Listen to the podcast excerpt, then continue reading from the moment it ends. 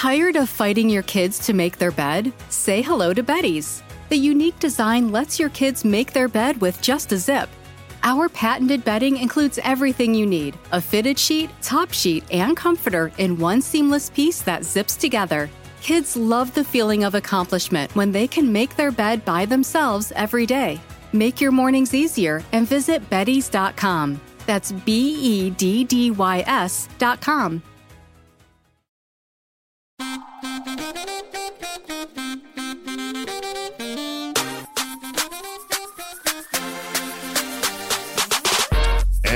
back with an all new episode of Keep It. I'm Ira Madison III. I'm Louis Virtel, and I would normally never admit this, but I actually am ready to relinquish summer, and I'll tell you why. I finally got word that an Oscar movie coming out soon is a masterpiece. I can't say who said it to me. I think it's embargoed. But the new Cate Blanchett movie Tar, directed by Todd Field, who lasted In the Bedroom and Little Children and no other movies, is apparently a banger. And also, I need to tell myself to stop saying the word banger because I saw Meghan McCain say it in a tweet, which means that is now dead and buried. Banger, rad. No, rad is Uh, great. I keep being right about that. Just trying to figure out what, what other words. oh, yeah. um, Grim use. used to be a, a thing I said all the time. I actually should be bringing that back. You Go talk like you're writing for Spin in the 90s. yes. Read my new interview with Courtney Love. um, you're you're ready for fall. Yeah, I mean, I, I, I, within reason. I mean, summer is where we all do our best work spiritually. I feel, but I'm ready for spice. Oscar season. No, I didn't say that. I didn't say that. Leaves. You're ready for the leaves. You're ready for that crunch. up, turning off the air conditioning and walking outside. People are miserable. I You're hate ready the for a vibe all. crunch, crunch of leaves under your Steve Maddens. No, I'm not ready for Evermore folklore season or whatever we're calling it now. uh, you know, I mean, you're always excited for Oscar season, though. Yes. No, if the if we just formally divided, you know, life into summer, Oscars, spring, that would be lovely. Especially since I feel like this is a the first real Oscar season Meaning what? in a while. In a while, since the since the since lockdown. Since Oh, the, I since see, The pandemic yes. started. This this is the first year where movies are actually making money too. So right. Maybe Top know. Gun Maverick will be in the, you know, Maverick is get- world. I think I think Top Gun Maverick is going to get an Oscar nomination. Wait, for acting? I th- it may get a Best Picture nom. I didn't like they it want that they, much. they want people to this this is making like Titanic numbers. There's no way this movie is not getting nominated. Well, I mean, it would be, yeah, the kind of Mad Max Fury Road of this year or something. But that movie to me was extremely innovative in addition to being entertaining. This is just good old fashioned American entertainment. Uh, it's Hollywood. It's Americana. Uh I'm going to go ahead and talk. I'm, I'm going to go ahead and dissuade the Academy from going that direction. But I'm I'm launching a full scale consider for Tom Oh. Cruise. wow, he, he needs the help. As you know, he has no machine of any kind behind him. Listen, I did it as a barb for Nicki. Uh huh. who is number one on Billboard for Super Freaky Girl, which honestly I'm shocked. But the the the Barbs were mobilizing. They no, they and- were and streaming. by the way, yes, they no, were they're- purchasing. they're a- They're a uniform political unit. That we understand. she was dropping um, more remixes and a cappella versions than Taylor Swift. And Taylor already will drop like 50 versions of a single. Right. Also, it's the first what is it solo female rap number one in some how I, Since since Lauryn Hill's Doo Wop that thing. which is crazy. But then wasn't Bodak Yellow a number one hit? What are we talking about? It wasn't. So the statistic is it's the first female rap solo to debut at number one since Lauryn Hill. Which Yes. wow, you'd think that would happen all the time. Cardi, Megan, what's going on there? No, because Cardi and Megan's, uh, yeah, Cardi and Megan's are like assisted. Um, you know, they're um, it's featuring someone else. So this Pathetic. first, this is the first solo. You know, um, and I think that there is, you know, a um spiritual succession from "Doo Wop That Thing" to super freaky girl, you know, because Nicki is like, um, you know what, Lauryn? I am gonna do up that thing. Yeah, I am the Jezebel of which Okay, okay. Culture's You know so you better watch out. Yeah. The do Uh, that thing video, by the way, at one point we were watching that all the time. That is that remains one of the best videos ever. Just a perfect concept for a music video. And also like perfect marketing. Like, see how she's old school and the new thing you want to be a part of? Anyway, they really nailed it. it is wildly a perfect song that I know I brought this up last week with uh like uh, this is how we do it, right? Mm-hmm. Doo Wop That Thing is a perfect song that you can throw on at any party. And, you know, um, the whites only side and the black side will go up. Which is know, how your across- par- parties are organized. Yes. Yes. I, I, I have, uh, you know, I throw parties across segregation lines. Uh, but the lines are there. Yes. Yeah, the lines are there. It's just like it's just like the gym and hairspray. Okay. um, but both sides will go up. But I don't think doo wop has really been reclaimed as a white song. Correct. Yes. Though that It's said, not I, Baby Got Back. I do feel you will see a nervy type of white person sing all the lyrics to it to impress everybody. But I guess that's just how all rap is now. I mean, like you when the jump off comes on. Oh, please. Uh, excuse me? Watch me make a Sprite can disappear in my mouth. I mean, I simply will do it.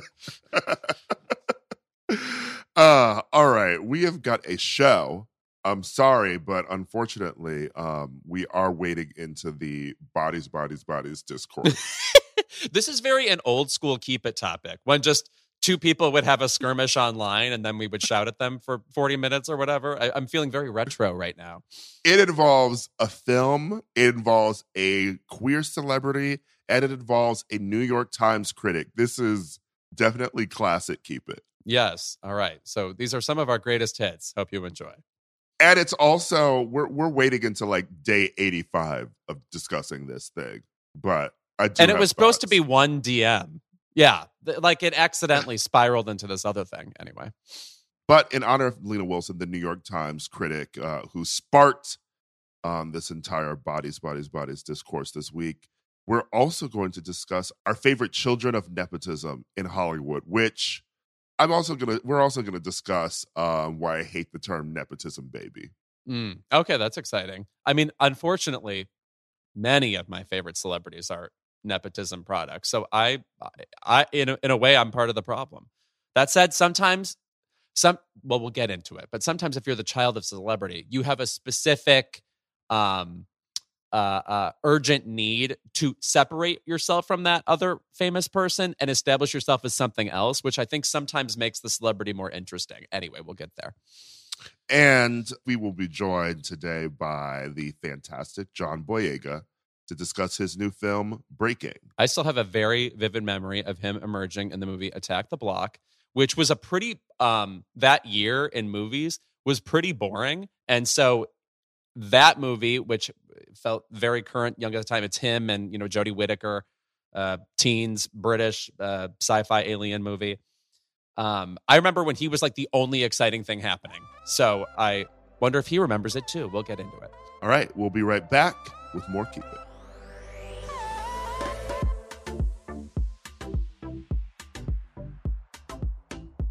Join Josie Totah, Alicia Pascual Pena, and Yasmin Hamadi, three fearless young actresses, disruptors, and best friends as they navigate the issues that affect their lives on Crooked Media's newest podcast, Dare We Say. From hookup culture and social media to structural racism and LGBTQ plus rights, the girls are leaving no stone unturned and no DM unread when it comes to discussing what matters. They won't shy away from diving into deep, controversial topics that are important to their generation. The girls even turn to their elders, actors, activists, comedians, experts, politicians, and 26 year olds. All right, that's enough. In an attempt to understand the world their generation was handed and what they could do to improve it. We promise you don't want to miss this show, so grab your kombucha, your iced coffee, and your 17 other beverages and catch a new episode of Dare We Say every Thursday, wherever you get your podcasts. Young people scare me, but dare I say, I'm excited for dare we say. With less than 100 days to the midterms, it's safe to say midterm madness is settling in. You can find all new Vote Save America tees and hats in the Crooked store. And look, we aren't the ones who decided to politicize baseball hats, but ours come in cuter colors. So whether you're repping the West, Midwest, East, or South, we've got something for you. A portion of every single order on the Crooked store goes to Liz Cheney's fundraiser. I'm kidding. It goes to Vote Riders, the leading organization focused on informing citizens of their state's voter ID requirements and helping them secure the documents they need to vote. So check out crooked.com slash merch for the latest drop. Then head to votesafeamerica.com to find out how to get involved and do your part in the lead up to this year's midterms. The film Bodies, Bodies, Bodies, starring Amandla Stenberg, recently single Pete Davidson, Mm-hmm. and recently married Lee Pace. And Uh, recently, fucking gobbled up by gay men on the internet. Lee Pace. Every time you fucking turn around, somebody can't believe he's tall. I will say that um, Paul McCallion has a fantastic tweet. Um, writer and comedian Paul McCallion has a good tweet about um, Lee Pace um, only goes viral for being tall and hot, Right. I mean, he. which I is mean, fantastic. people have never fantastic. seen the. Mo- people still have never seen Pushing Daisies. You know. They haven't seen Wonderfalls. Okay, you know they Yeah. were not in the trenches like we were. Uh, they they were not in the Bryan Fuller trenches watching our favorite shows get canceled left and right. Yeah. So, um, Fantastic of Emmy win for Kristin Chenoweth, former Keep It guest, by the way. Anyway, continue. So I am very glad that um, Lee Pace announced um, that he's married in his GQ interview because there's this very specific thing where um, people will claim like a celebrity online and then run their likability into the ground. I think someone was like the internet. Uh, the internet tried really hard to um, Oscar Isaac Lee Pace. wow, right. I remember that those years of Oscar Isaac being our endless Tumblr boyfriend. Correct. Uh, so There's usually one. You know, it became Timothée Chalamet after a while. You know the guy. Yeah. Uh anyway, uh this movie hit theaters recently and a review from Lena Wilson, a lesbian film critic. Uh this is important by the way. Uh Yes. I'm, I'm I'm not just being I'm not just being Tucker Carlson here. Uh, a lesbian film critic ran her mouth. Yeah. Huh? uh It's actually really fun to do a Tucker Carlson impression. I mean, do it in the privacy of your own home. You don't all need to see it, but it's fun. anyway, a review from Lena uh, has sparked a feud with Amanda and kicked off a debate across social media. And the one thing I want to say about this is why is it always Alina? You- and it- there are many varieties of Lena, and they run amok in this pop culture universe. Whenever I see Alina trending on Twitter, it's never Horne. no, damn it! You took my joke. I was going to use. the name's been downhill. Okay. that was the last good one, I guess. Or the, uh, I mean, no, I I enjoy things about actually most of the other Lenas in contention here, but Lena Horne, yes, a cut above. Uh anyway, what did you think of the movie before we get into the discourse? This is a movie that's never going to be my favorite type of movie. Like I never I'm never going to tell you, "Oh, it's the best movie of 2022 or something." For what it is, really enjoyed it. And I thought uh Rachel Sennott, that's who we should have our eyes on. I thought she was fabulous in it. She she was in the movie Shiva Baby if you saw that. Hmm She was also in, um, if you recall, Call Your Mother on Yes. ABC, uh, which I could not stop talking about like a year ago. Right. And right. I, I only bring this up because I ran into uh, two of the cast members, um, Joey and Austin, uh, last night at the um, Honk for Jesus Save Your Soul premiere. And I was going in again about Call Your Mother and how much I love that show and Rachel. Also, I want to say that Amandla Stenberg did give one of the best performances of the past whatever five years in The Hate You Give, which a, a movie I, I don't know that I need to see again, but was gripping at the time. Uh, she also she also managed to be compelling in um that really boring Damien Chazelle jazz series. Oh my God, right. Yeah. I forget that Damien Chazelle hasn't just given us whatever the three movies he's given us. Yeah. Um, I enjoyed the movie. I and I like the I you know I thought that Pete Davidson was surprisingly like very funny in the movie. Mm-hmm. Uh, the highlight was obviously Lee Pace's abs and Lee Pace in that um in one of those glowing um you know teeth whitening masks as well. Uh, Right. That right, that right. that was a good jump scare in the film. I will say that I thought the dialogue was really funny, and I thought uh, its satire of um, Gen Z was was sort of really um, sharp until the third act. I felt the same way. It's it's not something I need to see again. Like you've you've seen one parody in a way, you've seen them all. That said, for uh, you know a satirical horror movie, I did laugh several times. I mean, it's not, it's just rare that I'm watching a horror movie other than Scream or something in the Scream franchise and actually laughing. I remember um, your next had some moments I thought were funny, but um, not a common experience for me. Yeah. Anyway, Lena Wilson uh, wrote a review for the New York Times, and she said of the film, the only thing that really sets Bodies, Bodies, Bodies apart is its place in the A24 hype machine, where it doubles as a 95 minute advertisement for cleavage and Charli XCX's latest single. And first of all, bitch, I'm happy with that. Okay, right. Where where else am I going to get that?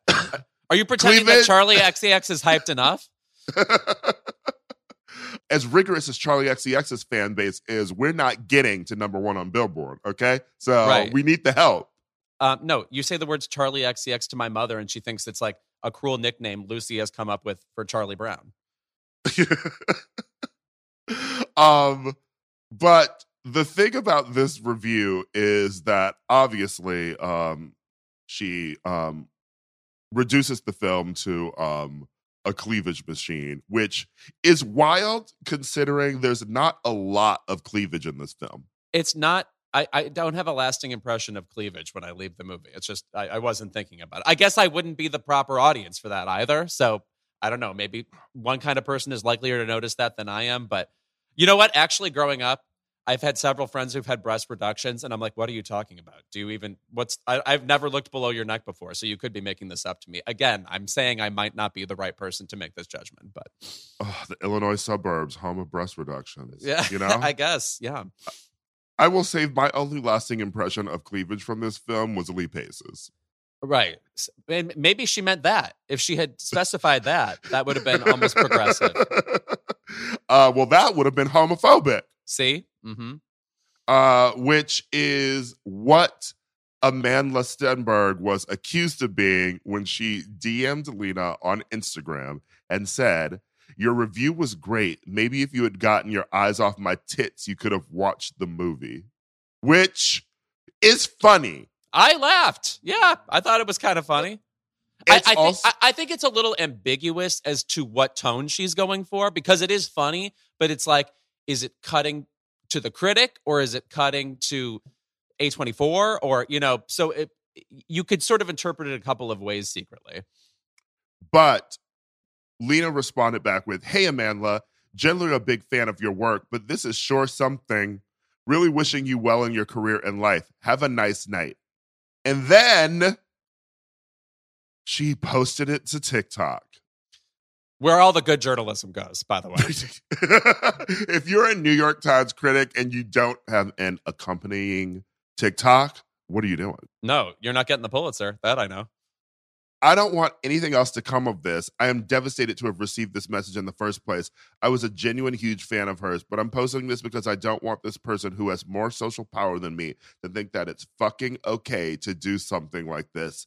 It's unfathomably weird to get I don't want you in the locker room while I'm changing bullying from a whole other lesbian. Girl.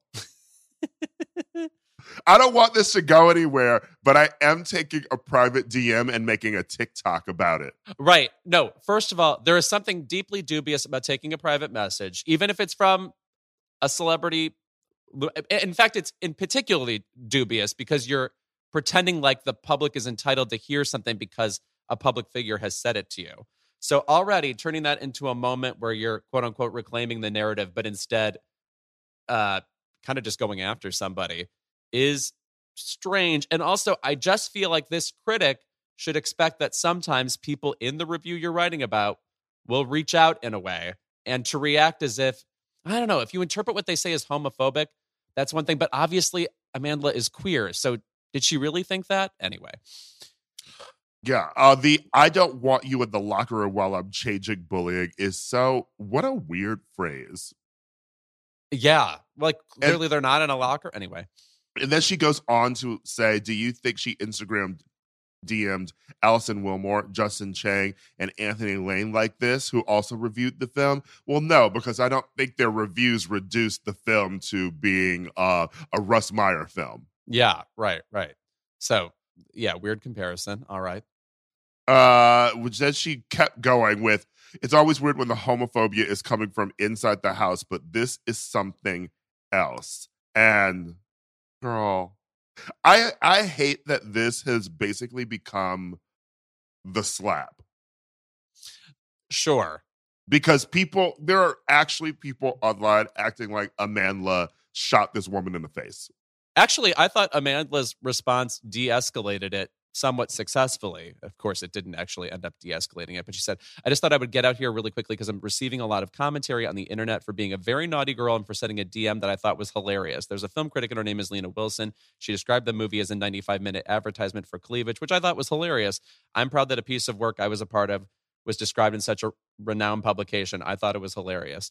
Well, according to her, she thought it was hilarious. I don't know if you heard her say it 75 times, but anyway. Definitely me when I think something's hilarious. I say, right. you know what? It was so hilarious. It was it was really hilarious. Me watching the Carol Burnett show. It's really hilarious. It's really hilarious. Tim Conway is really hilarious. Um, but she continued, I think Lena was trying to make a commentary about A24 sexualizing me, sexualizing my body, exploiting young women in order to sensationalize them. I want to stop right here. So she's actually calling out something that I feel could have been called out, you know, mm-hmm. and, and she's in an A24 movie. So I find that even kind of risky on her behalf in a cool way. Um, but she goes, which I understand. I wear this t- tank top in the movie because me and the costume designer felt it fit the character well. I do get tired of people talking about my chest. It seems to me in Hollywood, it's not normalized to have boobs that are above an A or a B cup. So I felt like she is, in fact, acknowledging that the comment did have a bit of a barb in it, you know? So yeah. I, I, I, I felt it was a mature response and uh, uh, kind of a cool response, even though it's dubious that she said something was hilarious 40 times. Yeah. uh and it's all it's it was nice to see her critique um A24 um in her comment too, you know, even though my biggest critique with A24 is that they're also an urban outfitters masquerading as a film production company. Correct. Yes. Uh Lita then went on to say I will not be checking her story, but I hope she gets well soon. So Lita implies that she didn't even check out Amanda's really um thoughtful response, uh, which I also think is a lie. I'm sure she watched it. Oh, I have the distinct feeling she spends a lot of time on the internet. Did you do you get that impression? uh, and I feel like I should post this to hold Amanda accountable, but it also really seems like she might be going through something. So, truly wishing the best, which then made me hate this woman more than I already did. Like I thought it was funny at first, but now she's implying that Amanda is unwell. Right. Uh, um, and I just want to say when I saw uh, this woman's TikTok, initially I thought it was, of course, um, Danny from A Shot at Love with Tila Tequila, and I was excited to see her. But Danny's nature is kind, and I wasn't getting that from this woman, so I was jolted. I want to know where this particular white woman voice comes from. There's always this like um Mount Holyoke like inflection that comes from like a specific white woman who's also queer and needs to tell you something about yourself. It's, it's right. just a specific inflection, and and I heard it, and it was like nails on a chalkboard to me. Um, the Seven Sisters, I blame all of you equally. So um, Smith on down to Wellesley. Yeah. um, I think that being a New York Times critic and getting a DM from a celeb is probably something that's happened before. It's definitely happened before. Yeah. It's also before the days of DMs. Like the celeb would have sent you an email or called you or like cursed you out at um Sardi's. I don't yes, know. Right. um, and I think every journalist has stories like this. And you know, like if we, like you know, like when I off the cuff mentioned, you know, like um, Azealia Banks, you know, calling me out for um saying she was broke on this podcast, which I apologized for.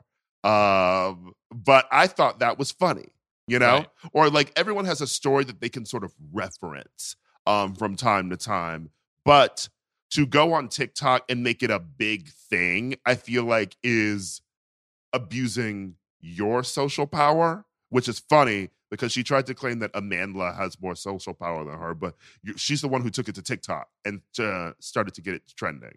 and I'm also, sure she she's a only- writer for the New York Times. Sorry, Yes. that's one of the larger newspapers, if I'm not mistaken. uh it's not it's not bigger than Marquette University High School's the Flambeau. Okay, I had Where more circulation. lots of journalism. Yeah, right. I Mhm. had more circulation than the New York Times. I'll, I'll let you know that. I'm sure you were reviewing the newest Kevin Lyttle single, and everybody was eating it up. uh, and it's it, she clearly took it to TikTok because she's looking to make her TikTok bigger. Like this this woman is on TikTok constantly talking about how um she's an amazing culture critic. Uh, she's a reader. Uh, she's she's just simply great. There was some um someone was sharing one of her old TikToks from February and it's truly like a four minute TikTok about how she's good at her job because because of osmosis. She has no formal training, but cultural criticism is an art and she's really fucking good at it. and and with all as always with geniuses, they have to tell you they're good at the thing because you can't figure it out on your own, you know. So we're lucky that she was there to point out her own skills, and I simply love it when people can't shut up about how they read. Uh, I find it endearing and rad, and it makes me want to be literary. Hearing you congratulate yourself for owning pages. uh, most of her TikToks sound like she's strapped James Bond um, to a table as she's explaining her evil plan. I am a critic. Yes. Daniel Craig like sideways glances, figuring out how to get out of the room. Also, I just read the Poisonwood Bible. Barbara King, solve your way out of this. Uh, I think anyway. I thought the entire thing was very funny. Uh, and Very internet. Yeah. until this woman jumped out the window. Right. Like she couldn't she couldn't let it be funny. She had to ruin it. And then the internet had to ruin it uh by implying that Amanda was um basically trying to kill this woman. the hate she is still giving. Yes. That's what that movie's about. Anyway, yeah. Funny, uh, uh, old school internet skirmish. I enjoyed it for a second. And also, it's one of those things where everyone's personality kept emerging. Like, oh, I thought we were dealing with this one type of person. Then you turned out to be this other type of person. And then, oh, Amanda thought you were kidding, or did she? Anyway, lots of getting to question people's motives again and again. A big old clue game. I honestly hope it's dead as a conversation. But if it's not, I need a I need a new twist. Like I need I need someone else from the film to jump in. Uh, well, also her uh, Lena Wilson's dad is a prominent New York Times writer. Would love for him to jump in and be like, "My daughter got the very best academic training." I don't know. I'm I'm picturing like a sort of Richie Rich type parent figure jumping in here. uh the other thing about Le- the, the one last thing I want to say about Lita is that she implies that um she went on in her TikTok to imply that she's so good at her job um and that's why at like 24 years old a barely edited um, review that she wrote hit the front page of the New York Times. And I would like to point out sis that you were describing nepotism right.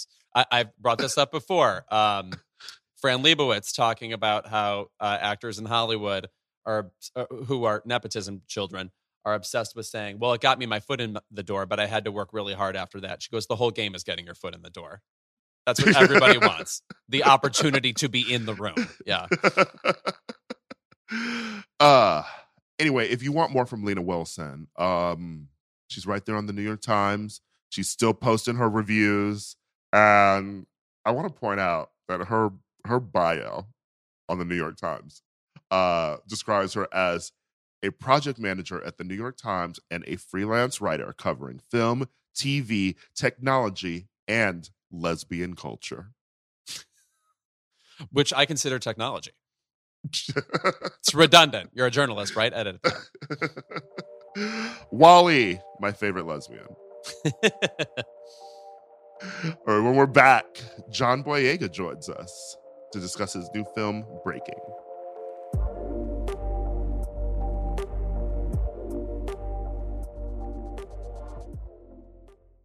Keep It is brought to you by Barefoot Dreams.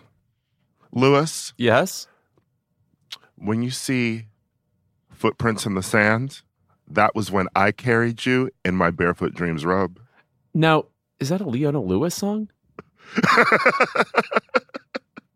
No? Uh, if you want to bring coziness into your life, you turn to Barefoot Dreams, especially now as the brand is celebrating their 30th anniversary. With those 30 years of coziness, Barefoot Dreams celebrates being the originators of everyone's favorite luxe home blanket. And while many have attempted to duplicate their blankets, robes, and more, Barefoot Dreams' fabrication and quality cannot be replicated, so don't believe the dupes. Girl, this blanket is it. I effing love this blanket. I'm thinking about it right now, and I want to jump in my bed, which is sponsored by something that we'll do another ad for momentarily. Get ready. There's a reason why Barefoot Dreams has been on Oprah's favorite things list six times. Jesus, get a life, Oprah. My God. Dressing head to toe in Barefoot Dreams is the key to comfort, as their collection of ultra soft robes, loungewear, and accessories are made with premium materials. Their products make the perfect gifts, too. Uh, I throw this thing on. I wear it like a shawl. I look exactly like Ellen Burstyn. And I am the coziest a human being can be. Because, by the way, it's still that time in Los Angeles where it's like pretty mild outside and then your apartment is cold. I can't explain mm. it. I don't know things like basic science. For Keep It listeners, you can get 15% off your first purchase at barefootdreams.com with the code KEEPIT15. Don't miss out on Barefoot Dreams soft, soothing fabrics that will bring luxury to your life. Tired of fighting your kids to make their bed? Say hello to Beddy's. The unique design lets your kids make their bed with just a zip. Our patented bedding includes everything you need a fitted sheet, top sheet, and comforter in one seamless piece that zips together. Kids love the feeling of accomplishment when they can make their bed by themselves every day. Make your mornings easier and visit Beddy's.com. That's B E D D Y S.com. Black Stories, Black Truths is a celebration of blackness from NPR and how I live my life every day. Oh, I'm glad to bear witness to it. Each of NPR's Black voices are as distinct, varied, and nuanced as the Black experience itself. In the Black Stories, Black Truths collection, you'll hear stories of joy, resilience, empowerment, and creating world shifting things out of a struggle. It sounds like you at Coachella. I'm already tuned in. Every episode is a living account about what it means to be black today, told from a unique black perspective. From Bobby Shmurda to The Wire, Michelle Obama to reparations, there's no limit to the range of black stories, black truths. Black perspectives haven't always been centered in the telling of America's story. Now they are the story. In NPR's Black Stories, Black Truths, you'll find a collection of some of NPR's best podcast episodes celebrating the Black experience. Hear a feed of episodes from across NPR's podcasts that center Black voices. It's NPR Noir. Turn on NPR today and hear a range of voices as varied, nuanced, and Black as the country we reflect. Stories should never be about us without us. Doesn't the black experience sound like a three disc Prince album we never got? Someone check the vault, please. Listen now to Black Stories, Black Truths from NPR wherever you get your podcasts.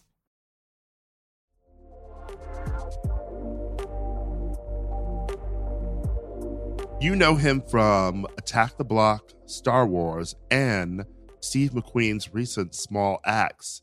And now he's back in theaters this week with the true life thriller Breaking. We're thrilled to welcome to keep it the fantastic John Boyega. How you doing? Good. We're great, great. Uh, it's a pleasure to have you here. Pleasure. The impression from looking at your filmography is that you have worked basically endlessly since about 2011. The, like the the nature of some of these movies is they're so huge they must have taken months and months and months to film.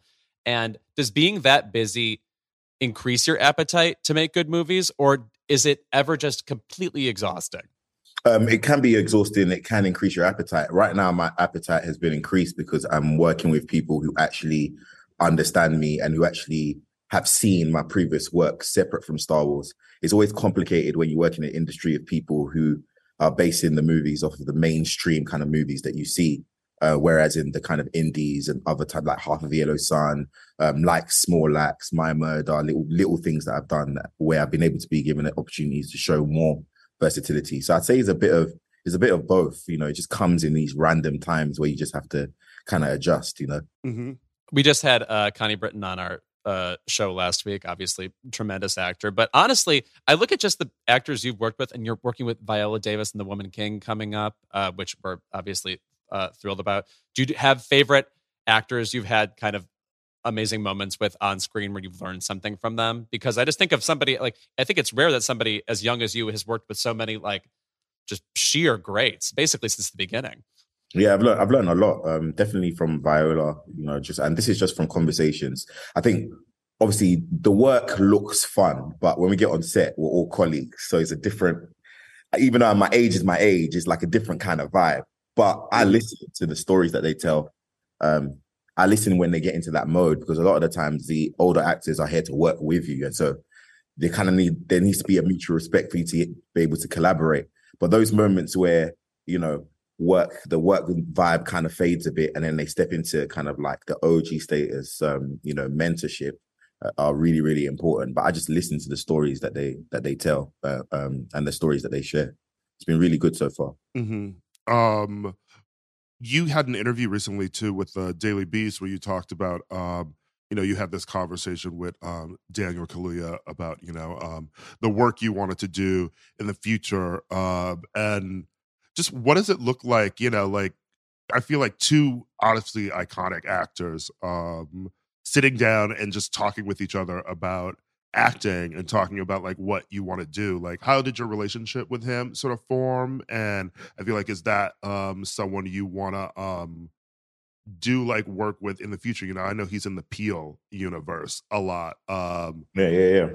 No most definitely I'd love to work with him in the future but daniel's someone that i knew coming up from the uk um mm-hmm. and it was mm-hmm. called sucker punch and i just waited behind mm-hmm. to meet him um i hadn't done any work at the time so i just wanted to you know ask for advice so I think that's just the energy of our relationship from when we first met. The first time I met him, I was asking for advice. so, um, and the advice is actually quite good. So um, you know, I always invite him over and just you know try to connect and and just to share share knowledge. Um, Daniel's just slightly older than me, and Daniel has um, a perspective that I think is quite unique and interesting. And anytime we can break bread and just share minds, especially navigating through this industry, and then especially as uh, Black Brits, is is, mm-hmm. something, is something that is, is is quite good for the path that we're on. What would you say is maybe like your favorite like nugget of advice you've gotten from him over the years, and also maybe just talk a bit about um that whole thing about two yes, being black people in this industry, but also British in the industry too. Um, I mean, the advice was just based on what I've said for the last past few days, which is, you know, just work with people who want to work with you. Work mm-hmm. with people that mess with you. Work with people that understand what you're what you're doing. Work with people that uh, actually want to explore the versatility that you carry, um, and not necessarily working with people that um, can sometimes pigeonhole you and box you and, and have a wrong definition of your talent. Um, and I think that's very important because Jordan, Jordan Peele had to see something specifically in, in, in, Daniel to to also give him this kind of consistent, strong work that, that Jordan's been giving him all, over the years. And that in itself is a testament to finding somebody who's on the same page as you, who's creatively aligned with you. And I think that that's what, yeah, doing that, especially after the Star Wars era, has has just granted me a much a much more healthy, better career that I'm more comfortable in. Who would you say are creative collaborators you've had who you felt surprised to be simpatico with, surprised to have the connection, like they understood what you brought in a way that you couldn't have anticipated? Um, I wouldn't, I, I won't, I wouldn't say I was surprised because it was all black.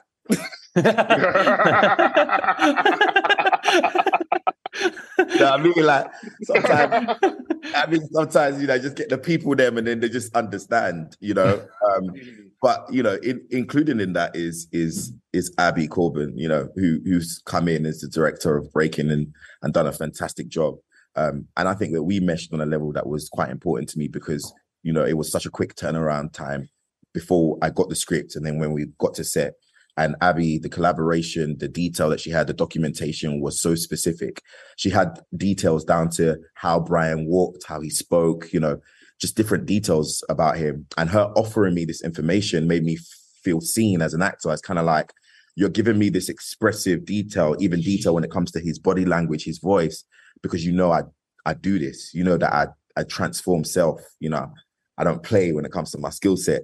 So for her to acknowledge that and then for us to be on the same level was was fantastic. Speaking of people like you've worked with as well, uh, you're with Nicole Beharie in Breaking, uh, and even going back to um, Attack the Block, you know, with Jodie Whittaker. Um, I find it interesting that like the three of you, and I'm sure other people you've worked with too, have been like people who've been under intense scrutiny for like um genre things that they've done. You know, Jodie was the first female doctor and dealt with a lot of that. And then Nicole Beharie, you know, dealt with her own thing on Sleepy Hollow. Like, is that something that like you and maybe Nicole like bonded over being black people in these sci-fi things that like there's a small vocal white minority that's just like always going to attack people who step into these roles? They would wish we bonded because of them. Yeah. they in a consideration like that, nah, bro.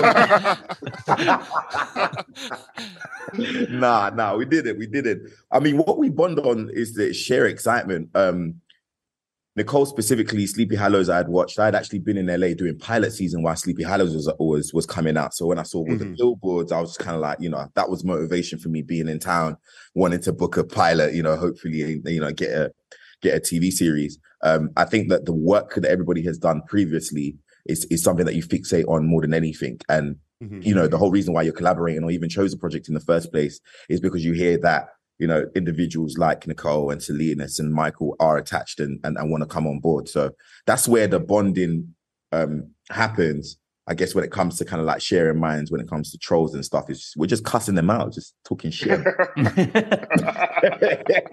no, wait, I'm I, I would not have guessed you were somebody who had to ford LA pilot season ever. I look at your projects and they're, you know, there are some uh, you know American franchises and stuff, but do you have any stories from pilot season in LA? Because that seems like a pretty treacherous undertaking. It was treacherous, and I did pilot season in LA uh, with public transport. So when people come and say in oh. LA, I'm like, you lot don't know, you lot don't know. But also, I I, I, commend I commend myself when it comes to that as well because that's the the concept I always tell people. I always tell people that it kind of reminds me of going to the gym and transforming your body. You know, when you go to the gym, you go for like six months, you transform your body, and you come back. I'm like, who's gonna be more surprised, you or the people seeing you for the first time in six months? And it's usually gonna be the people because they don't know the specifics of the work you put in, the early hours, and and you know the illusion of success is to kind of like scribble out those moments and it just looks like fast paced, just success back to back. And, you know, that helps us in getting our, uh, getting the positivity out there.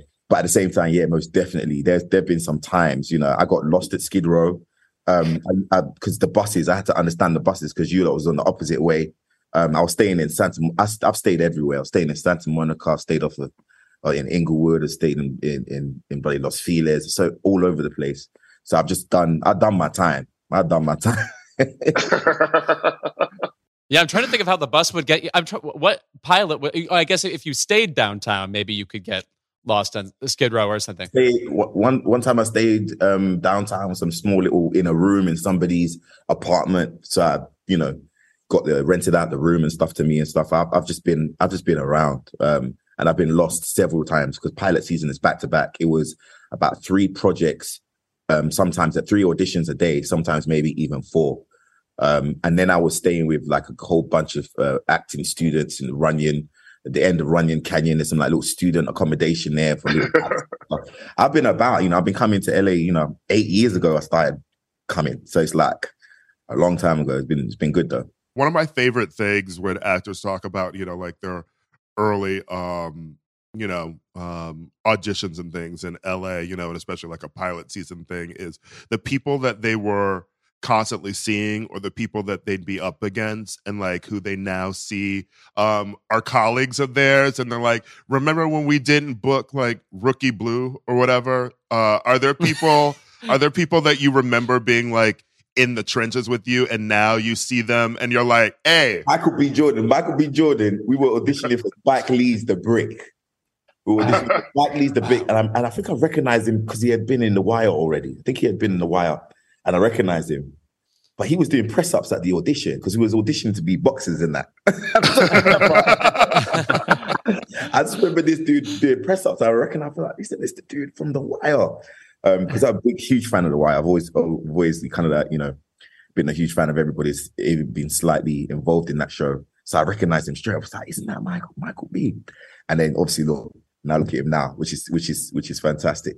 I guess we should talk about The Wire for a second, since obviously uh, your co-star Michael K. Williams was on it. Did that show come up a lot on set? I mean, how could it not? The, the Wire is one of those shows where there's no second one of them. There are, uh, of course, gritty dramas in the world, but The Wire is second to none in this universe. No, it didn't. It didn't come up. It only came up like once for me to say I really liked you in that, and that was like the beginning, kind of beginning conversations. Um, everything else, then you know, it became about the work because it's so intense. It's an indie movie. You know how that is. I feel like the bigger the budget, the more time to have fun on set. That's what I've clocked. There you go. budget some budgets is just this is just to film that you lot don't have time to even talk on set. Um, and you just find the fun moments within that. Well, I mean, then I would imagine you would have had a lot of time to have fun on the Star Wars set, where obviously everyone loved your relationship with Oscar Isaac. Um, how did that like evolve over three films? Yeah, yeah. I mean, it was blatant. I think the chemistry was was one of the main catalysts for Oscar even getting a role, you know, in the first place, mm-hmm. uh, and and for us even being partnered up because I had auditioned with another actor who was very very talented as well. Um, but I, ideally, it came down to chemistry and uh, myself and Oscar. I don't know what it is. As soon as I saw him, I just started dying. I just started laughing. it's just that bromance, you know what I mean? It's just that's just my guy, you know. So we, that chemistry was always something that people really really enjoyed in the movies. Have you ever had chemistry with an actor that I, I don't want to say wasn't there when you were just talking, but like something else emerges once you're doing the scene with them, and you're like, "Whoa, what the fuck is that?" Oh yeah, um, yeah. I say I say Jamie Foxx, but you lot ain't seen that movie yet. okay, true. yeah, I feel like I feel like that with Jamie. I feel like on set when we're working with each other on They Clone Tyrone, we felt like we found some real cool moments that we didn't expect to find. You know, when we were walking onto that set, and that's because you know Jamie's got that that talent for improv, and me, I don't mind going back and forth on that. So you know, when you put two of us in the scene together, sometimes you find you find some some some different type of magic that you're able to make, and that's something for me as an actor. I'm like, wow, that's that's real cool. Mm-hmm. What I really love is that you know you're um, you know trained theater actor as well, and um, I have to imagine that um, the kind of roles that you had pre you know um, launching into um, Hollywood um, were a lot more varied and a lot and a lot of like just sort of like things that might seem like a left field for people who know like your um film work now. Uh, are there any roles that you played um in theater that you know you sort of like think of fondly or um something that like you did before on stage that you're really like i can't wait to have a film like this um where i can show people that i can do this kind of thing oh yeah i've done a full um contemporary dance show at the national theatre um, at the Cottesloe. Um, okay. I'd love, to, I'd love to do it. I'd love to do a, a, film that goes into contemporary dance, body movement, um, something that allows me to dance, be free, um, mm-hmm. explore that energy. Um, I done a, another play called Woyzeck at the Old Vic Theatre, but a, a soldier struggling with PTSD and um, and and having illusions and going through some some serious mental health issues. Um, and that I felt was was a very very um, powerful role that I would love to do, love to do publicly. And then I I want to be one of the ensemble dancers in that MJ the musical. I just want to come in a second. uh, one of my friends, Wanze, uh, is in that musical, and uh, I've seen it twice already, and it's it it's really fucking fantastic. Man, it's really bloody good, mate. It's so good. It's so good. But I lo- I love the stage. The stage, the stage is where you find your versatility, and then you come into some Hollywood movie making and and and Hollywood seeks to identify you, but it's weird. It's like they identify you within the roles. It's like you have to be the role, and that's not how actors are trained. You know, that's not that's not even acting. that's not how it works. You know, it's it's it's it's not about me at all. It's more about what I can do to transcend and and become the character. And I think on stage that is praised more than sometimes um, in the Hollywood style of filmmaking. Are there qualities and characters you've played that have been conferred upon you by like you know, casting directors like, oh, he is like that character he played once upon a time, and they're just totally wrong. Do you ever feel like misrepresented by the work you've done? Definitely, and we just stopped that. I mean, that you know, but not work I've done. It's been mostly requests. Work I've done most likely is because yeah, they they recognize that. Even though, even with Finn, like you know, when when JJ said that Finn is not um Finn is not an everyday hero, he's to start off at this uh, vulnerable position where he's, he's got the small little afro, he's slightly more kiddish. Like even looking at Force Awakens, like I'm not like that. Like even at that age, I wasn't like that. So that was every every character that I've played, I've had to kind of ch- change something. It was a walk, the talk, accent. It's it's because I like to play. I like to. I don't want to be myself on screen unless let's go and make documentaries. Right? It, it, that's a whole different format. um and you've worked with, you know, like uh JJ, as we said, you know, like Kathryn Bigelow already, uh, Rian Johnson, and then Gina Price, by the way, and the Woman King, who um, I I adore her. Uh, I think she's one of my favorite um, film directors. Um, as a person who you know, like, is looking at people who you want to work with, people who are going to understand you. Um, are there particular um, maybe directors or other creators who you like you have your eye on like i i want to do something with them. Yeah i'll, I'll definitely want to re-collaborate with steve mcqueen. That would be fantastic to do to do mm-hmm. something um i think malik Vitthal, who directed imperial dreams we've we've spoken um and he wants me to really transform and he's got something real cool for me so we've been we've been cooking in cooking in the lab. Mm-hmm. um it's, it's mostly people that i've worked with worked with before because at this stage, you know, have, have a little bit more respect for yourself and um, seek to collaborate with directors who also mm-hmm. they would have done the work before and all that kind of stuff as, as, as me, but also directors who actually know of you, who actually know what you can do, you know of them, and there's that kind of mutual synergy where you go, ah, let's go and collaborate on something. I'm a little bit much more strict when it comes to when it comes to that because I just find it uh, severely important. I was like fascinated by a quote you gave recently where you talked about how it's sort of exhausting basically to have to keep paying respect certain times like how it's expected of you to be sort of deferential. And you said you can pay respect but sometimes you'll be overpaying and selling yourself short. And i i, I feel like the amount. Are we overpaying like yeah. what are your experiences with that? I, I just thought that was a kind of fascinating and uh probably ongoing struggle that an actor faces. Like how, how much do i have to be prove i'm you know um fine to work with or whatever. You get you get fame and you get a bit of money. You just have to understand a lot of people are going to assume you're an asshole because fame and money in folklore churns out assholes.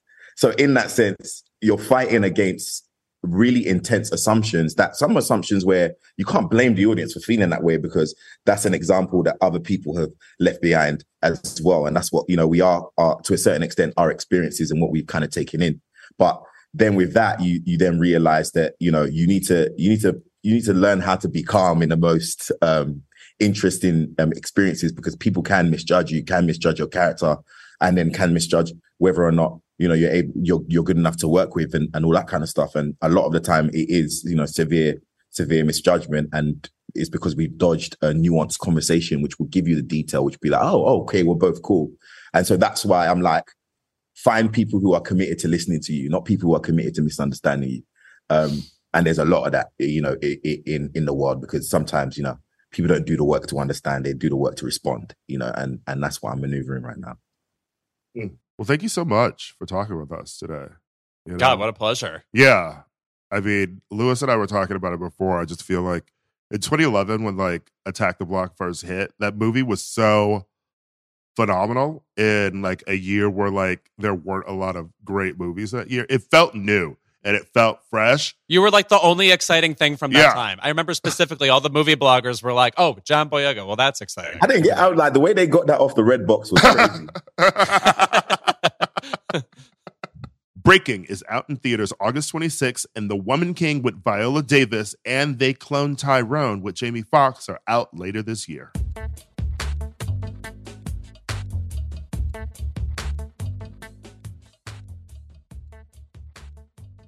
To post or not to post? That is the question, at least for the hosts of Dare We Say. Josie Totah, Alicia Pascual Pena, and Yasmin Hamady talk about performative activism and how social media has mobilized the activists in all of us for the best and the worst. Plus, in a new segment, the Icuation Room, the girls discuss one of the most polarizing topics the Zara landing page. You don't want to miss it. New episodes of Dare We Say drop every Thursday wherever you get your podcast. Tired of fighting your kids to make their bed? Say hello to Beddy's. The unique design lets your kids make their bed with just a zip. Our patented bedding includes everything you need a fitted sheet, top sheet, and comforter in one seamless piece that zips together. Kids love the feeling of accomplishment when they can make their bed by themselves every day. Make your mornings easier and visit Beddy's.com. That's B E D D Y S dot com. So many teenagers waiting to be adopted from foster care feel like their lives are over. They've given up hope of having a permanent home and are terrified of aging out with no support system. Right now, more than 113,000 children are waiting to be adopted in the U.S. The Dave Thomas Foundation for Adoption is dedicated to finding them the right family before it's too late. Learn how you can help at davethomasfoundation.org slash learn more. For over 130 years, McCormick has helped you make mom's lasagna to keep her secret recipe alive. Take over taco night. No matter how chaotic your day is. Conquer the bake sale, even if you get to it last minute. And craft the perfect Sunday brunch when it's not even Sunday. Because with McCormick by your side, it's gonna be great. With less than 100 days until the midterm, it's safe to say midterm madness is settling in. Right now, you can find all new Vote Save America merch in the Crooked Store. A portion of every single order on the Crooked Store goes to Vote Riders, the leading organization focused on informing citizens of their state voter ID requirements and helping them secure the documents they need to vote. So check out crooked.com slash merch for the latest drop. Then head to votesaveamerica.com to do your part and find out how to get involved leading up to this year's midterms.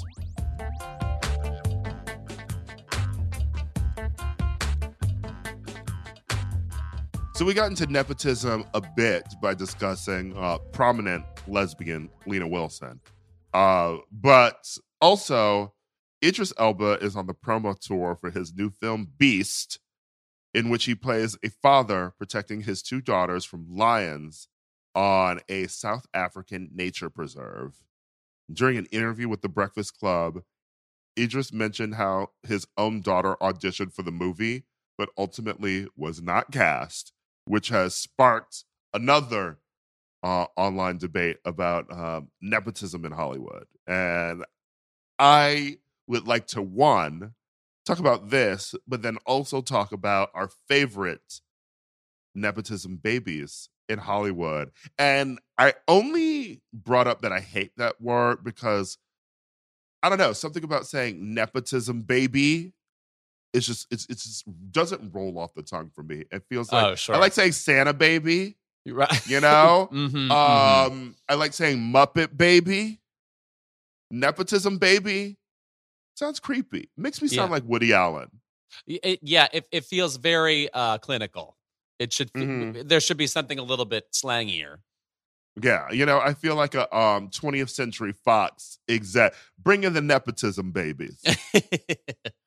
well, yeah, I, I want to say about this Idris Elba story. Not only was she not cast, but specifically she wasn't cast because quote the chemistry wasn't right, which I have to say feels so insulting to her. But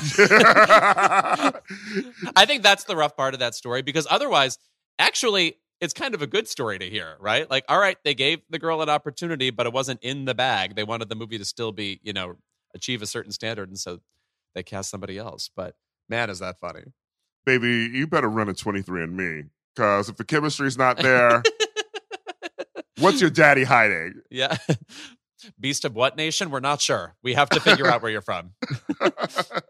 um, I want to say that I saw Beast this weekend, and she would have been fine in the movie. Oh yeah. oh, you think so? I th- I think she would have been fine. I think she couldn't have been worse. Oh, interesting. And that's too bad. Acting was not the highlight of this film. Let's Even- just put let's just put that out there. Well, all right. uh, and also, as we're about to discuss our favorite uh, nepotism babies in Hollywood, I just want to point out that I dislike when black celebrities don't give their kids uh, the opportunities that white celebrities have because I feel Ah. like there there's already an like basically every fucking celebrity we like came from nepotism you know and i dislike this idea that you know like black celebrities should like have to work harder um to get where they are it's like let's even this playing field now you Right. know And and also maybe they should actually just get to it a lot faster. Like if if you're a black celebrity and you have a kid, usher that child onto film. Like put, Gi- pu- give push, that- give them push a the role. bassinet on it. Yeah, right. hmm just like the penguin in batman returns like toss that toss that baby out okay toss him into hollywood uh all, more black parents should really be like norma jean's mom okay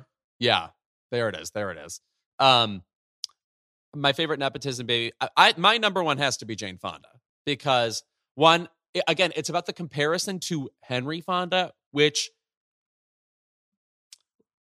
I enjoy the movie Jezebel and I enjoy uh, uh, Grapes of Wrath. He is not that compelling to me as an actor. He's one of those people where I feel like men just like the stoniness. They like that he's dealing with emotional issues, but he's not cracking. So there's a vulnerability issue there, which Jane Fonda herself has recounted numerous times. Check her memoir. Uh, that's a very fraught relationship, and he is a very hug averse father, shall we say? Um, meanwhile, well he's well he's not giving hugs now uh, no, uh, certainly not. Certainly not. Um, but her performances were always had searing vulnerability in them, and had, you know, she seemed to be kind of uh, shooting daggers into your soul whenever she gave, you know, we're talking about the therapy scenes in Klute or uh, uh, uh, uh, her her big moments as a reporter in the China Syndrome, and so compared to Henry Fonda, not only do I find her more talented, but I find her compensating for the ways in which he lacked as an actor. Uh, so I've always thought that dichotomy was more interesting. And also, of course, there is simply no second one of that woman. Uh, we've had her on the show, of course. Um, just th- the way she does not flinch when just taking on a completely new, here's an old word, cause uh, or uh, type of movie role. She's so game to energize people and be energized, be an active participant in the universe and all the kind of cool ways one can be and taking advantage of celebrity in cool ways. She's always been aware that like if you're going to be a celebrity, like there are advantages to to being one and why don't I do the ones that are most most useful to everybody? So I think that's why she's my number 1. Who's your number 1 nepotism baby? um i'll tell you in a minute but i do want to chime in that um obviously yes i love jane for not Mhm. just how she utilizes celebrity but also like how she just enjoys the process of acting you know like she she's an a-list actress who never had a problem jumping into like a film like monster in law Yeah, you right. know and and doing doing doing fun shit like that instead of like um boring us with like um she she could have transitioned to just being like a very boring actor who's only trying to get oscars all the time and i appreciate that she doesn't do that Right. Yeah. And also, e- even, you know, just like a traditional comedy like nine to five, she took it. and She's like, actually, this can be extra progressive in X, Y, and Z way too. You know, so she saw like opportunities to be, you know, Jane Fonda, the activist, even in seemingly um, silly movies. you know what tangential question oscar clip um this twitter account that i love to follow um i think retweeted this question um about who was the best oscars acting winner of 1971 and i think It's a tough question. it is a hard choice between jane fonda and cloris leachman Yes. Also, I mean, uh, you got uh, Gene Hackman in the French Connection. I, I I feel that French Connection doesn't really hold up as much as people would want it to, but he's obviously one of the greatest actors ever. But Jane versus Cloris, I mean, you're not going to make me choose. So I've got a gun right now, Louis. Ooh, gosh. I do love the therapy scenes in Klute. I guess I would say that. I, I guess she simply has more to do. So I would say Jane. okay. Um I'd At one Jane point, I had the entire first therapy scene in that movie memorized, and I would lip sync it at parties. So if you're ever at a party with me, this is what you can expect. Yeah. Um, so if you get to a party and Louis is there, hop right back into that Uber. I'm wearing a shag wig, sitting in front of a TV, and talking about how it's fun to be a prostitute. I think my favorite is Tracee Ellis Ross. Interesting. N- number one, and why is that? She does seem to me to be very. um She's obviously a very funny uh, actress and also awards host. I always like her on an awards show. Um, but additionally, she has a secret like alpha thing, like a Mhm. haha, don't fuck with me, fuck you, fierce is how I would describe it. I think she has a really sort of like cool demeanor about her.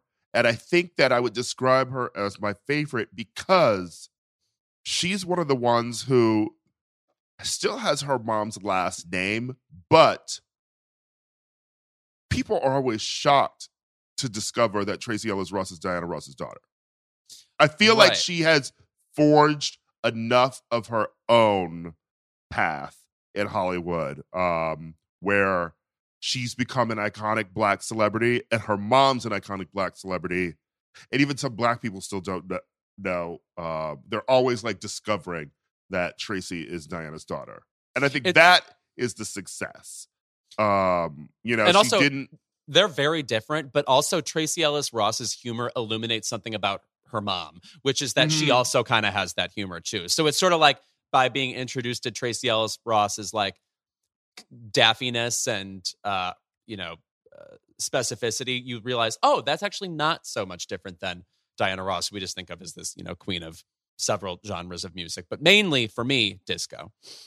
Mm, yeah, and I would also say that um through her acting, I feel like she's really differentiated herself from her mom because it's not purely singing, you know? Yeah. Um we're going to ignore that um movie she did with Dakota Johnson. Actually, I mean, I would kind of compare her to um, Maya Rudolph, right? Mm, Uh, yeah. You know, whose mother is Minnie Riperton. And obviously she died very young, so we don't get to learn as much about her personality. But there is like a, well, you can descend from this regal songbird type and be a completely silly person. That's kind of uh, life affirming, I think. Yeah. Um I mean, obviously there's other choices we could have picked, you know, like Carrie Fisher.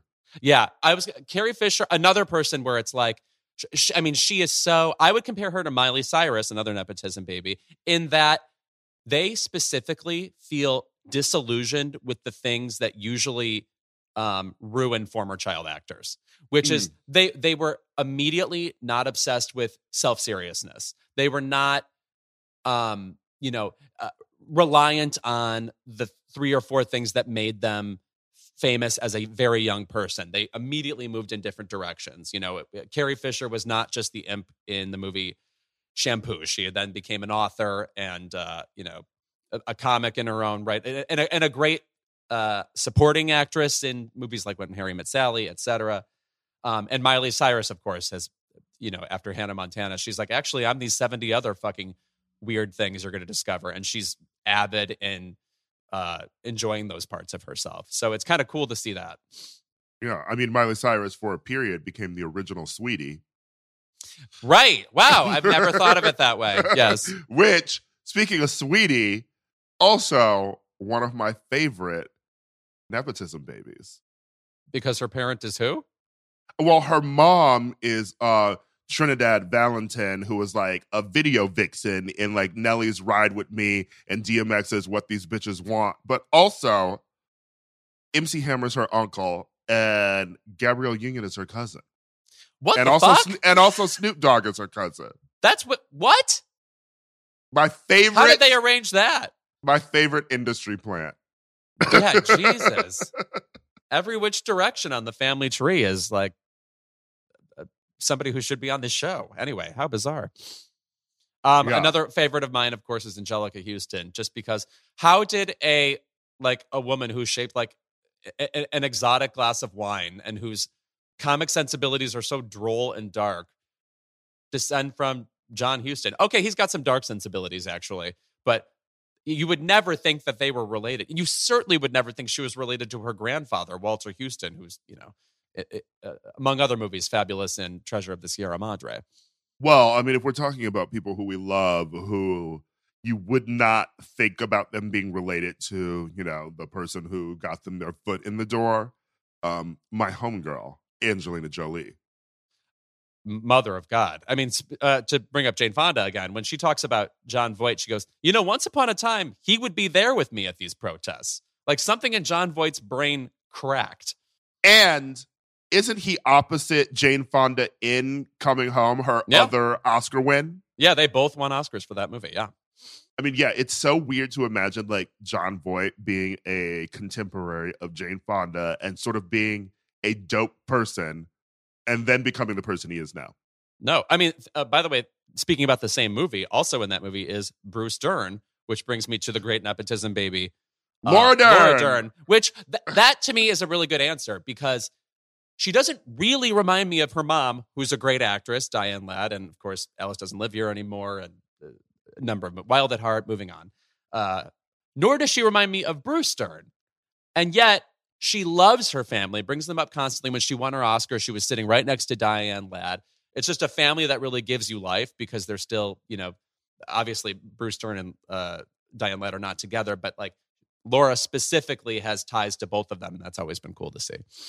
You know what's funny too is a lot of the celebrities we love are nepotism babies, but also a lot of them are from this this old Hollywood thing that used to happen of just like plucking a hot person out of obscurity. Yeah. Uh huh. I, but it's usually like it's usually isn't it usually like men like like a like a Brad Pitt or something um who um is on my hit list now by the way. Wait, uh, oh, did, did, you see uh Bullet Train? no, I saw the I FBI. I saw the FBI report about him terrorizing oh, yes. Angelina and his kids in the air, like Nightmare at twenty thousand feet with Brad Pitt. So, um, sorry, I'm. That's I'm, a wrap I've on been, that. I, have been re, I've been rewatching the scene where he gets shot in Burn After Reading a lot. oh, that's normal. Just playing it again and again. Yeah. it's either that or the Meet Joe Black car crash. Oh my God, plenty of moments in that movie that bear rep- Marcia Gay Harden. We speak your name, but um, you know, I feel like it's it it used the there's the era of like a Brad Pitt or something being like uh just a hot person walking around being plucked out by a casting director. Right. No, the like the uh, uh Hedy Lamarr universe of uh filmmaking. Yeah, which is which is the usual like American dream. You know, you move to Hollywood, you're like, I'm I'm just hot. You know, right? And that's I, how I, am that's how I'm gonna get a role. And it's just the hot people competing with, um, you know, the children of celebrities. And I will say, shout out to children of celebrities for at least evening the playing field for um average to sometimes ugly looking people getting getting film roles though. I mean it because like otherwise it would just be hot people in movies and That's celebrities true. putting their, you know, not so hot kids in movies. Strange children, yeah. Yeah. Well, you know, evens the playing field. Yeah, it, it gives um, hope to everybody else, and it's hope that's unwarranted because they are related to celebrities, but hope is a good feeling. Yeah, you know, strange children like Nicolas Cage. Yeah. right. That's a, a people always forget that he is part of the Coppola family. Right. Yeah. Sofia Coppola, another great answer. I actually want a um I would love a succession style drama or a House of Gucci, actually, about House of Coppola. Ooh.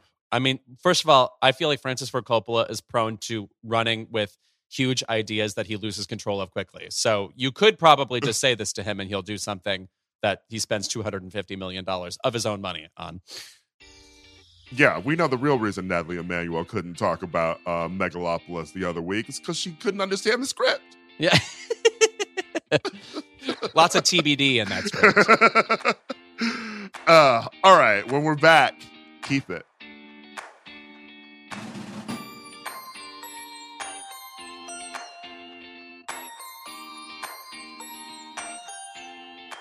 And we're back with our favorite segment of the episode. It is Keep It. Louis, what's yours?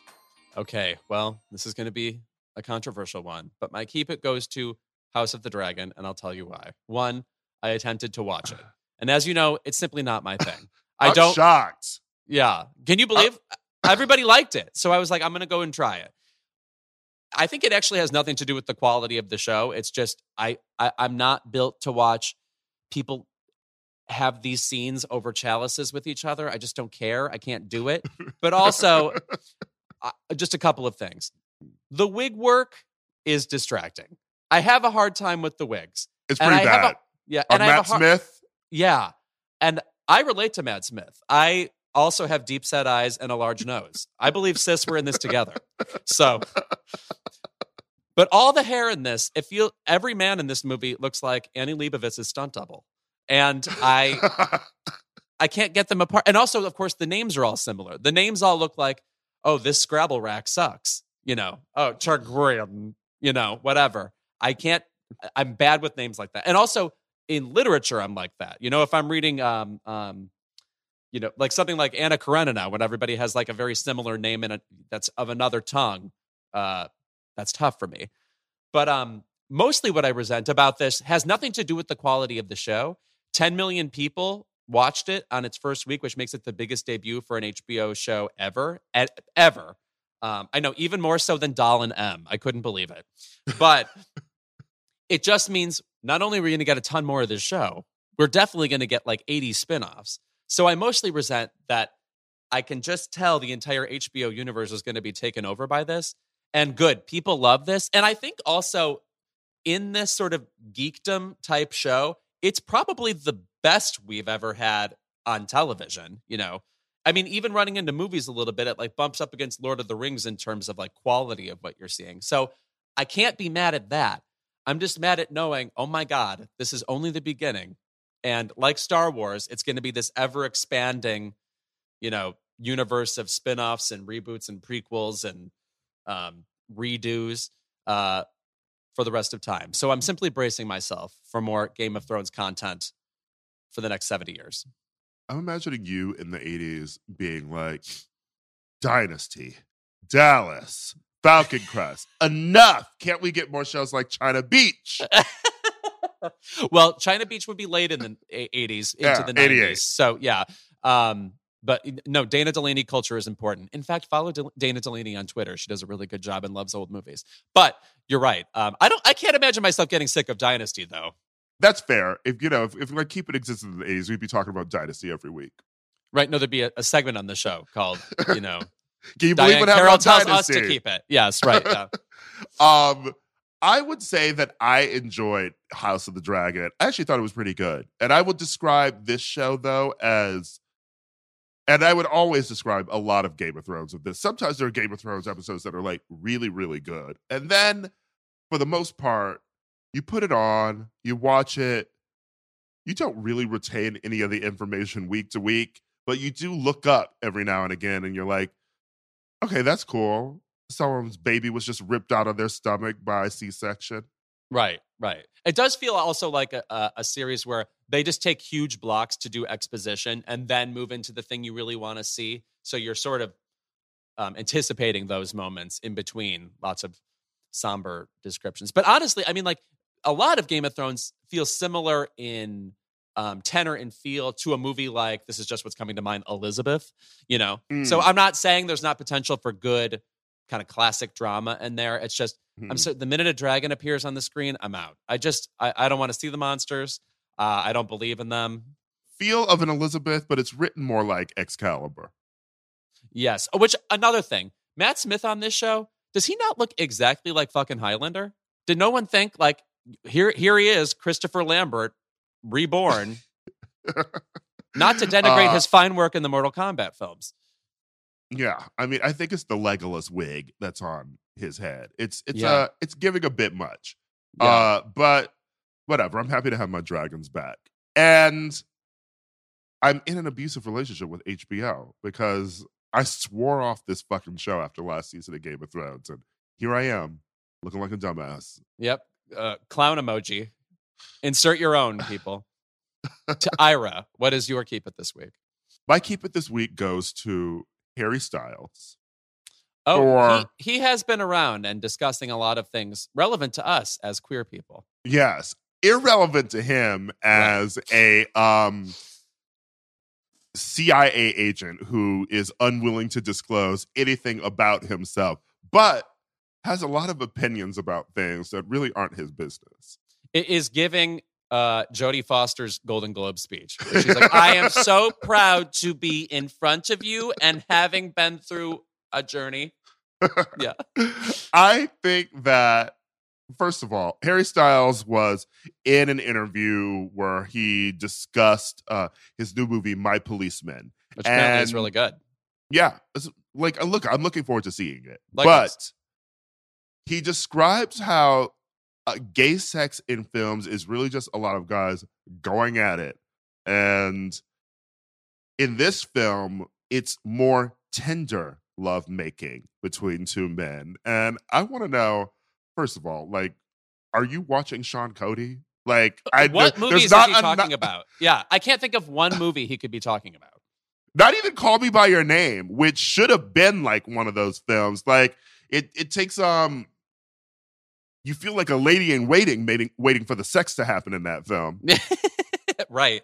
No, Mo- I mean Moonlight, and that you don't even get to they pan it. away from it. Yeah, in Moonlight they pan away from it. I I mean, Brokeback Mountain has one moment of you know famously kind of gritty sex, but that is very short lived. And also, I can't really think of other movies he's ta- like uh, God's Own Country. I don't know. i mean i think that first of all harry styles just be talking Sure. he loves to talk uh he loves he loves to have he just loves to just be in an interview saying shit which is funny in its own way but also here's the thing i don't care if harry is gay i don't care if he's straight i don't care if he's bi i don't care if he's you know nick jonas on gay magazine covers in 2015 okay which Yeah. is its own sexuality right. um, but if you're going to do this whole like, I don't want to talk about my sexuality and I don't want to disclose it, then stop having an opinion on gay film. It's just very, it's weird behavior. I, I I also just think like he's trying to speak authoritatively about something while speaking in vagaries, and it's just you're not saying anything. It's a lot of nothing. Yeah. Um, also keep it to Rolling Stone UK for um anointing him the new king of pop on that is so funny. their cover, which is I'm sorry, he has a couple of singles. and it's not even me with, you know, this veneration for Michael Jackson either. It's one, a couple of singles. Two, I've seen him live and he's not doing what any of the pop girls are doing. Okay? Like King of Pop denotes that you would be on par with Queens of Pop, you know, Right. with Mhm. um he's not giving Beyonce, he's not giving Madonna on stage, he's not giving Janet. Like he's he's running around um in brightly colored pantsuits. And that's So he- about it. He's so Kamala he- Harris. Yeah. I was going to go the Poundstone route. Of course, Kamala Harris actually is a lot funnier. Um, I want to say about Madonna quickly. Did you know that the rumored name of her biopic is Little Little Sparrow? Which you can't just take Edith Piaf's name. What? Everybody's confused about their nicknames today. There was a tweet where someone said that uh, Harry Styles um, has been talked up by white people like he's basically James Brown. Right, and he is mostly, uh, you know, somebody at the thrift shop who looks amazing. He's a he's a good singer, but he's about as a good singer as everyone else in Yeah. the game right now. He's not like I'm not even listening to a Harry Styles song being like this is the, like the vocals like this is this is giving me something. It's just it's just pop music. Yeah, uh, as it was a pleasurable single, and by the way, still in the top five. I meant to say this when you brought up Nicki Minaj being number one. I guess just the Billboard chart doesn't move anymore. Like Kate Bush is still in the top five. God love the woman. We want this for Kate Bush, but um, uh, and and something else is still in the top five that's been around for ever and ever and ever. Oh, uh, Lizzo, about damn time. I, I I remember that I remember when About Damn Time was May, you know? it's about damn time for it to fall off the charts. I'm about ready. I, I don't understand how the fucking billboard works at all, to be honest. Because I feel like there's the streaming numbers and then there's the radio numbers, and like are the radio nu- the radio numbers catching up to the initial streams? It's who is still listening to this song constantly. Right. No. Yeah. What math is involved in keeping these songs where they are or moving them around? Or why is now Mariah now always at the top of the charts in Christmas, even though, of course, she is, because that's when people would be consuming that. So why wasn't that always the case? I need to stop this. Anyway, I have um one more surprise keep it, Oh, which goes to unfortunately, I hate to do this as Leo season has just ended. Um, and we're under attack by Virgos, right. but I must attack two Leos. oh, God. Ben Affleck and Jennifer Lopez. Oh, no.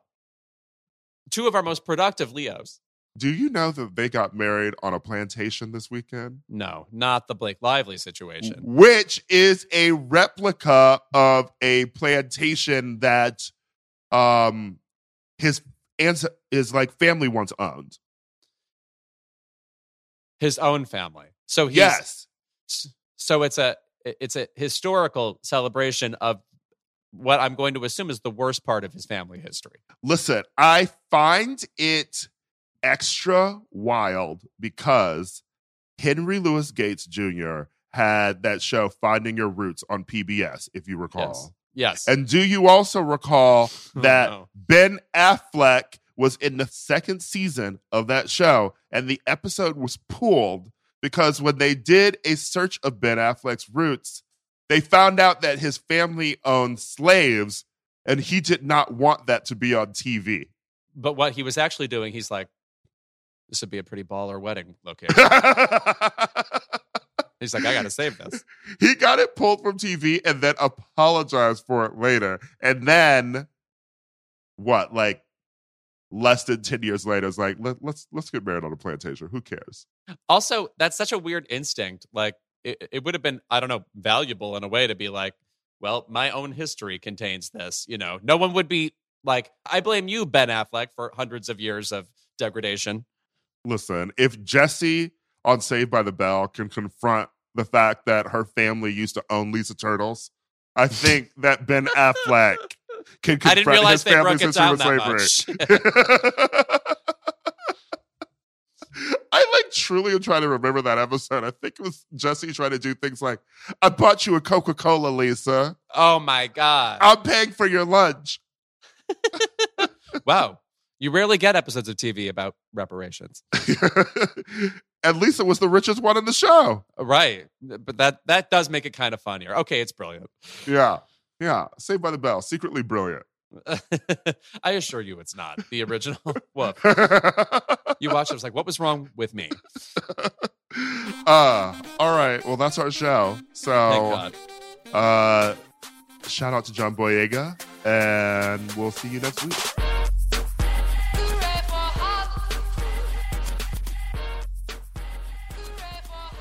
Keep It is a Crooked Media production. Our senior producer is Kendra James. Our producer is Chris Lord.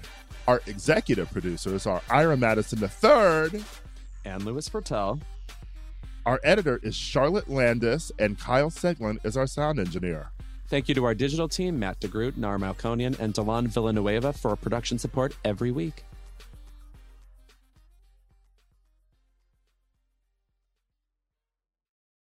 Whether you're a morning person or a bedtime procrastinator, everyone deserves a mattress that works for their style. And you'll find the best mattress for you at Ashley. The new Tempur-Adapt collection at Ashley brings you one of a kind body conforming technology, making every sleep tailored to be your best. The collection also features cool to the touch covers and motion absorption to help minimize sleep disruptions from partners, pets, or kids. Shop the all new Tempur-Adapt collection at Ashley in store or online at ashley.com. Ashley, for the love of home. For over 130 years, McCormick has helped you make mom's lasagna to keep her secret recipe alive. Take over taco night. No matter how chaotic your day is, conquer the bake sale, even if you get to it last minute. And craft the perfect Sunday brunch. when it's not even Sunday. Because with McCormick by your side, it's gonna be great.